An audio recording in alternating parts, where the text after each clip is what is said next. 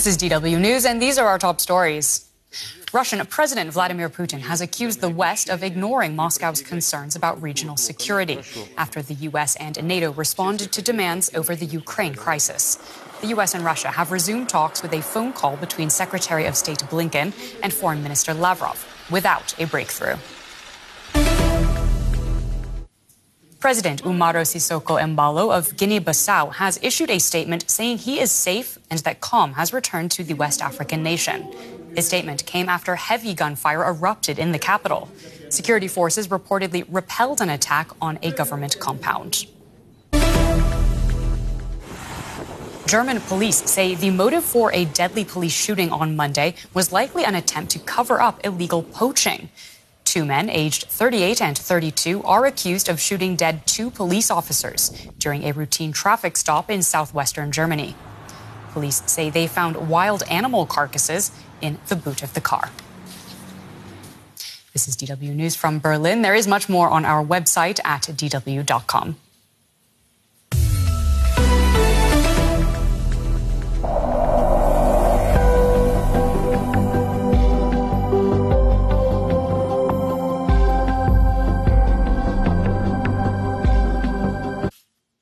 From the first reported coronavirus infections, there was never one European plan. Instead, a pandemic patchwork that is now presenting a picture of polar opposites.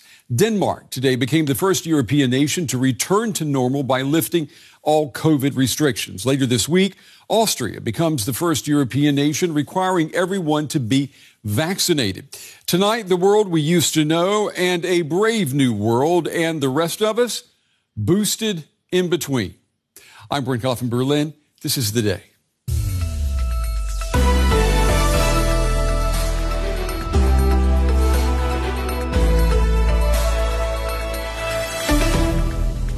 We've been patient, but our patience is wearing thin, and your refusal has cost all of us. If you've done the right thing and gotten vaccinated, you deserve the freedom to be safe from COVID 19. I want a voluntary approach in this country, and we're going to keep a voluntary approach. The federal government has no authority to make anyone choose between getting a vaccine and keeping their job. Other European countries are going for coercion. There's no decision you make just for yourself. That's why mandatory vaccination is important. This is not about freedom or personal choice. It's about protecting yourself and those around you. Also coming up, the Winter Olympics in Beijing, where the snow is fake and the state's indifference to human rights abuses is very real. I wish U.S. government and Europe they can do more to pressure on China about their gen- the genocide. To our viewers watching on PBS in the United States and to all of you around the world, welcome. We begin the day on this February 1st with a couple of COVID firsts. Today, Denmark took the lead in Europe and lifted most pandemic restrictions, saying COVID 19 is no longer a socially critical disease. Bars and clubs are open again, face masks are no longer mandatory. The number of people infected is still rising, but not the number of ICU patients. Now, compare and contrast Denmark with Austria. Later this week, Austria, which is reporting record high infection numbers, will become the first European country requiring all adults to be vaccinated against the coronavirus. And then there's England, which was betting on beating the virus in part with a vaccination mandate for all health care workers. Was. Not anymore. Here's the UK Health Minister, Sajid Javid. While vaccination remains our very best line of defense against COVID 19, I believe that it is no longer proportionate to require vaccination as a condition of deployment through statute. So, Madam Deputy Speaker, today I am announcing that we will launch a consultation on ending vaccination as a condition of deployment in health and all social care settings. Subject to the responses and the will of this House, the government will revoke the regulations. All right, let's take this now to Andrea Feigl. She's a global healthcare expert from the Harvard Chan School of Public Health. Andrea, it's good to see you again. There, there is so much to talk about tonight regarding the pandemic. First, what's your take on England deciding that demanding healthcare workers get vaccinated is no longer necessary? Um, thank you so much for having me. Pleasure to speak to you again. And um, talking about the the in- issue in England, I mean, necessary in terms of what one must ask. And um, when one looks at uh, the previous mandate, uh, about 40,000 healthcare workers have left their jobs. And it has been estimated that if the mandate persisted, they would um, have another about 80,000 workers eh, of the NHS and social workers quit their jobs. And so they were really faced with um, two unfavorable conditions. One is a huge exodus from an essential service sector, and another one where they basically say, well, we don't require that vaccination, but thereby also risking a higher um, rate of infection because we know hospitals in and of themselves can also be points where people can get infected by COVID. So um, I don't I don't envy uh, these politicians' choices. However, one has to contend with, you know, are there sort of compromises, such as, for example, phasing, uh, incentivizing, nudging, or um, better communication around not the coercion language, the mm-hmm. language of responsibility to um, basically get vaccinated so that we all can exit this grueling pandemic a bit faster. Yeah, I mean, so we've got that approach in England. Now, let me ask you about your home country, Austria. Um, We know that later this week, Austria's vaccine mandate law will take effect. Is it still necessary, or has Austrian political problems have they pre- prevented a reassessment of what is needed now? Um, yeah, so the, the, the law will take effect um, and it will be uh, all adults over 18, except for those with pre existing medical conditions that prevent safe vaccinations, as well as pregnant women and others, are, will be mandated to uh, have the vaccine by, I believe, March 16th. So even though the law will be signed, um, it's not completely effective by like March 16th. And I think Austria is in a very tough spot. First of all, it's a country that's like, you know, it's not an island. It's really nestled within the central of Europe. And they have really tried to contend with um, uh, uh, closing down the tourism sector with uh, with the lockdown before Christmas. They've kind of taken a snoozing approach in the summer last year due to other political challenges masking has been mandatory. They have a really fantastic uh, testing infrastructure. Everyone can get tested pretty much on a daily basis. And still, like the numbers today, 25,000 uh, new cases, I believe almost half a million out of 8.23 million people have mm. been in quarantine.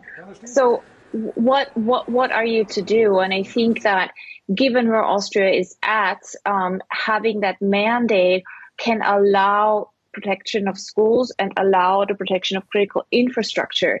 Um, so I, it's not a t- it's not an easy decision, but as I alluded to, I think the view is that it's becoming a responsibility and a and a right to health trumps the individual response individual freedom to make a choice that doesn't just affect each person individually, but has ramifications on the health and safety of fellow citizens. But, but, but would, you, would you say then that if you compare the UK to Austria, um, is there a one plan or one strategy that is better than the other? I mean, or are these things different or are they actually the same? I mean, as a as a public health professional and someone who thinks has sort of studied um, both behavioral science and economics and impact on health, I think mandates can actually work in the cases of vaccines. So, on a personal level, and looking at what has helped to get to the end of um, outbreaks faster, mandates generally work better mm-hmm. than um, self-imposed and voluntary commitments. Right.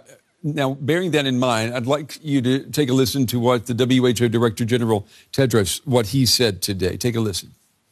We're concerned that a narrative has taken hold in some countries that because of vaccines and because of Omicron's high transmissibility and lower severity, preventing transmission is no longer possible and no longer necessary. Nothing could be further from the truth. More transmission means more deaths. More transmission means more death. That's not what they're saying in Denmark tonight. I'm wondering how do we take his message? Um, is it is he telling us the truth for everywhere on the planet, or are countries like Denmark, are the politicians there drowning out his message?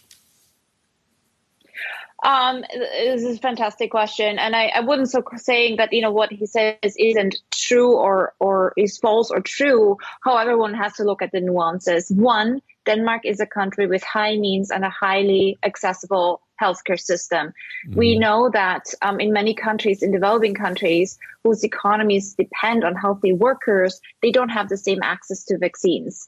Um, so, and the more we postpone tackling this variant, the greater the chances that we continue to create variants of perhaps lesser or higher infectivity and case fatality rates. So, so we have to keep that in mind. And secondly, um, what we've seen with this, a there's a lag in um, when deaths are caused with, with Omicron versus other other variants. Number one, and number two, um, we uh, Omicron and, and, and COVID affects different populations with different age structures and disease structures yeah. differently. So those with a high uh, aging society, lack of access to adequate care, preventive care, will suffer much higher death rates.